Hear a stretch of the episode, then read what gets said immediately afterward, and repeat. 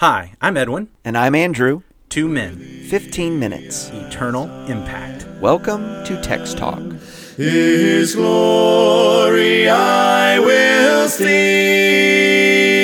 I will Welcome to Text Talk. We're so glad that you've tuned in to the program today. On this episode of Text Talk, we'll be looking at Acts chapter 20. More of that conversation between the Apostle Paul and those elders from the church at Ephesus down on the shoreline of Miletus. Edwin, what is our text for today? As you said, Acts chapter 20, I'm going to start in verse 22. I'm going to read the rest of the conversation all the way down to verse 35, although it doesn't seem like much of a conversation. It's a little bit more like a sermonette. 22 Like to a 35. homily? Like a homily. Maybe a dialogo? Wow. And now, behold, I am going to Jerusalem, constrained by the Spirit, not knowing what will happen to me there, except that the Holy Spirit testifies to me in every city that imprisonment and afflictions await me. But I do not account my life of any value, nor as precious to myself, if only I may finish my course and the ministry that I received from the Lord Jesus, to testify to the gospel of the grace of God. And now, behold, I know that none of you among whom I have gone about proclaiming the kingdom will see my face again. Therefore I testify to you this day that I am innocent of the blood of all. For I did not shrink from declaring to you the whole counsel of God. Pay careful attention to yourselves and to all the flock in which the Holy Spirit has made you overseers, to care for the church of God, which he obtained with his own blood. I know that after my departure, fierce wolves will come in among you, not sparing the flock. And from among your own selves will arise men speaking twisted things to draw away the disciples after them.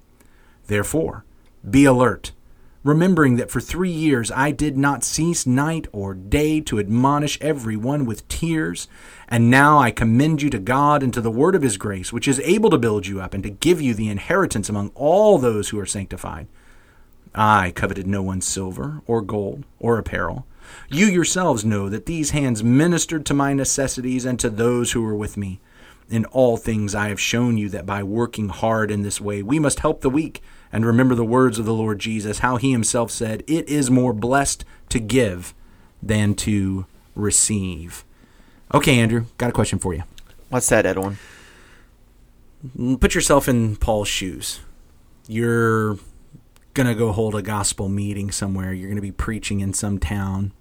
And you start being told by the Holy Spirit when you get there, you're going to jail for this. How do you feel about that? I got to tell you, I really admire the Apostle Paul's courage in the face of this knowledge. That uh, when, uh, you know, like the prophet Jonah got a message he didn't like, uh, he went the other direction. But here the Apostle Paul persists on, and he tells those Ephesian elders he doesn't think that they're going to see his face again when you know you're going to chains, when you know that you're going to be in prison, when you know that uh, that the road ahead is going to be bumpy, uh, I think that's a time to make a choice. Are you going to walk with the Lord, or are you going to leave the Lord? He's willing to walk with the Lord, and that's a fine example for all of us.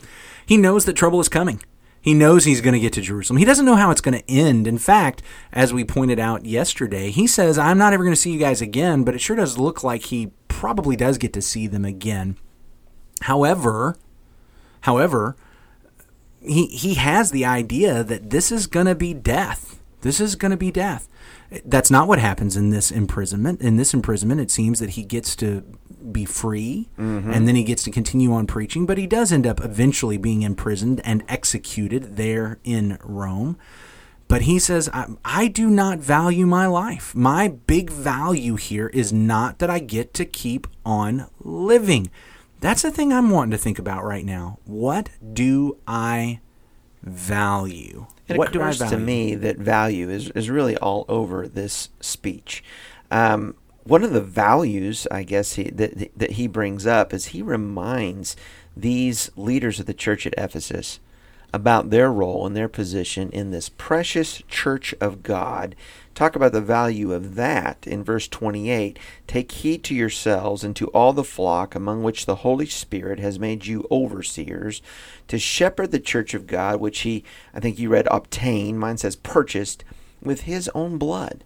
What is the church worth to God? It's worth the blood of Jesus Christ. Jesus has laid down his life to redeem us. Jesus held nothing back. And so, in that respect, I think we see the Apostle Paul walking in the steps of the Savior even at this time. He's willing to lay down his life. Wow, that is so good. I wasn't even thinking in those terms. But but what we have is God saying, "Here's what I value." And Jesus when he comes into this life, he's he's in this world. He's experiencing it as a human. He gets to experience the joys and pleasures, the the hardships, the difficulties, and and he is heading straight towards death there in Jerusalem, Yeah, walking to the cross. the exact city that Paul is going to right now. And and what did he value? Jesus did not value his own life. What did he value? Yeah. He was valuing the glory of God. He was valuing the souls of this world that he's come to redeem. Yeah, he was valuing me. Mm-hmm. He was valuing you. He was valuing Paul. And so now Paul, it's basically the shoes on the other foot. He is also heading to Jerusalem, and the Holy Spirit is revealing to him that your time in Jerusalem is going to be similar to your Savior's. And so now the question is, what do you value? So you've got also this parallel, I guess, uh, activity here that the Holy Spirit is showing to Paul, you have hardships ahead. But then it is also Paul, in turn, communicating to these leaders of the church at Ephesus, you have hardships ahead.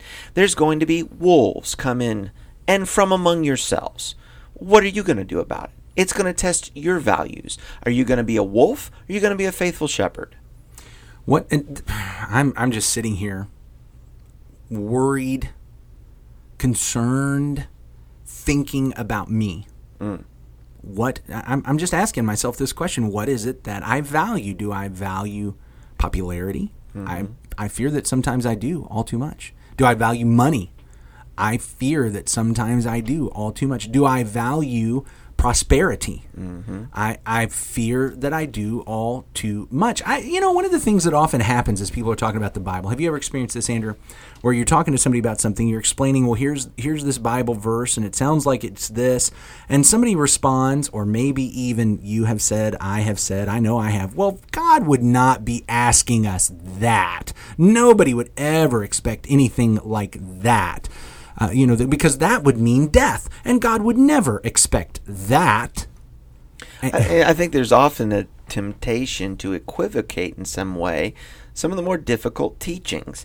And interesting to that, what you might find difficult or I might find difficult, someone else may not. Kind of depends on your area of, I don't know, Experience. experience, maybe uh, temptation or weakness. Uh, but yeah, uh, what we find to be hard teachings, we want to say, well, that that surely can't mean what it says. Yeah, because because there, I think sometimes we come to the scripture all the time. We come to the scripture with our own set of values. Here's what I value, and surely God values exactly what I value, exactly the same way I value it, and so therefore He could not possibly be saying this thing over here because that would devalue what I value.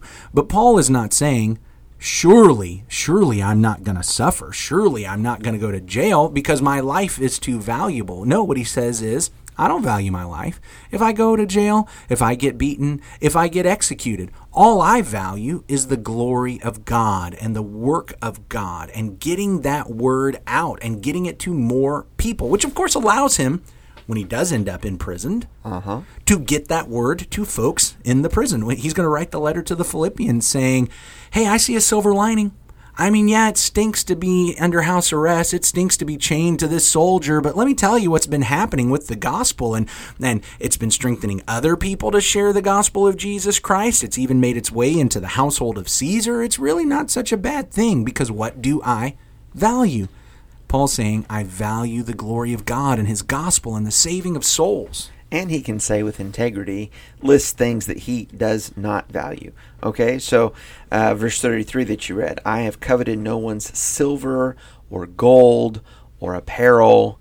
That has not been what is driving me. That is not what my life is about about money about nice clothes that's not it when Paul talks about the qualifications of elders, when Peter talks to the shepherds, they're both going to have this this similarity of talking about don't do it for gain, don't do it for dishonest gain. What's the value? The value here is not getting money. The value is serving God. Certainly we understand Someone whose life is devoted to the work of the Lord is allowed to earn living. He is allowed to be supported by that. The farmer is allowed to eat from the fruit. We, we understand that.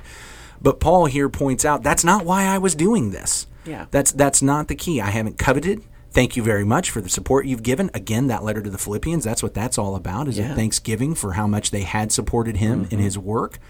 And yet, he says, that's not why I'm doing this. That's not what I valued about this. I valued the opportunity to proclaim the gospel. Yeah, and isn't it interesting how uh, he shows himself to be a worker, a laborer? Um, I'm, I don't want to get too sidetracked, but it does occur to me there's actually a word about that in this letter to Ephesians. Let him who stole steal no more, rather let him labor, working with his hands what is good, that he might have to give to those who are in need. But the, the Apostle Paul, you know, he shows himself as that example. Verse 35 Remember the words of the Lord Jesus that he said, It is more blessed to give than to receive. What has Paul held back?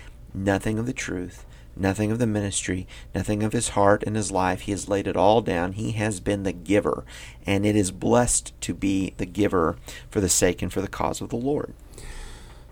He gave. He gave ultimately. He gave all. He gave his life. He went to the cross. Why did he do that? Because we had done so much for him? No. He did that because he valued us. Mm-hmm, mm-hmm. That's the thing that I keep driving back to. This is one of those things, I, as we're talking about this, this was not the plan for today's blog post or this podcast because I want to say to everybody, this is what I'm doing. You need to get this right also. This is one of those, let's spend 15 minutes talking about this because I need the reminder. This is one of those things, I, I often end up in the place on this one where I, in my prayer, I'm, I'm praying, God, I value you above everything. I value the gospel above everything. I want you more than I want anything. And then I have to follow it up with, and Lord, please help me to actually mean what I just said. Because I know myself way too well. And that's not. That's that's not where I am. I value far too many things. This is this is a growth thing and I know I have a long, long way to go uh, regarding these values. Well, we'd love to hear about um, what you're learning and uh, maybe some of the priorities and value shifts that that uh, you've made along the way in your walk with the Lord, or some things you're considering right now. Send us an email about that. Text talk at christiansmeethere.org. Text talk at christiansmeethere.org. Would you pray with me? Our great God and Father, Lord, thank you so much for the day you've given us. Thank you, Father, that we might be able to read together from Acts chapter 20. And, Father, to search out our own hearts about our values, about our priorities. Help us, Father, to choose this day to love you first, to love our neighbor, and to know that you'll take care of all the rest. In Jesus' name we pray. Amen. Amen. Thanks for talking about the text with us today. I'm Edwin Crozier, and I'd like to invite you to join the Christians who meet on Livingston Avenue this Sunday for our Bible classes and worship. You can find out more at ChristiansMeetHere.org. Check out our daily written devotional that goes along with today's episode. You can find a link for it in our show notes. Michael Eldridge wrote and sang all four parts of our theme song. You can get more from him at acapeldridge.com. Remember to subscribe, rate, and review our podcast so others can learn about it more easily.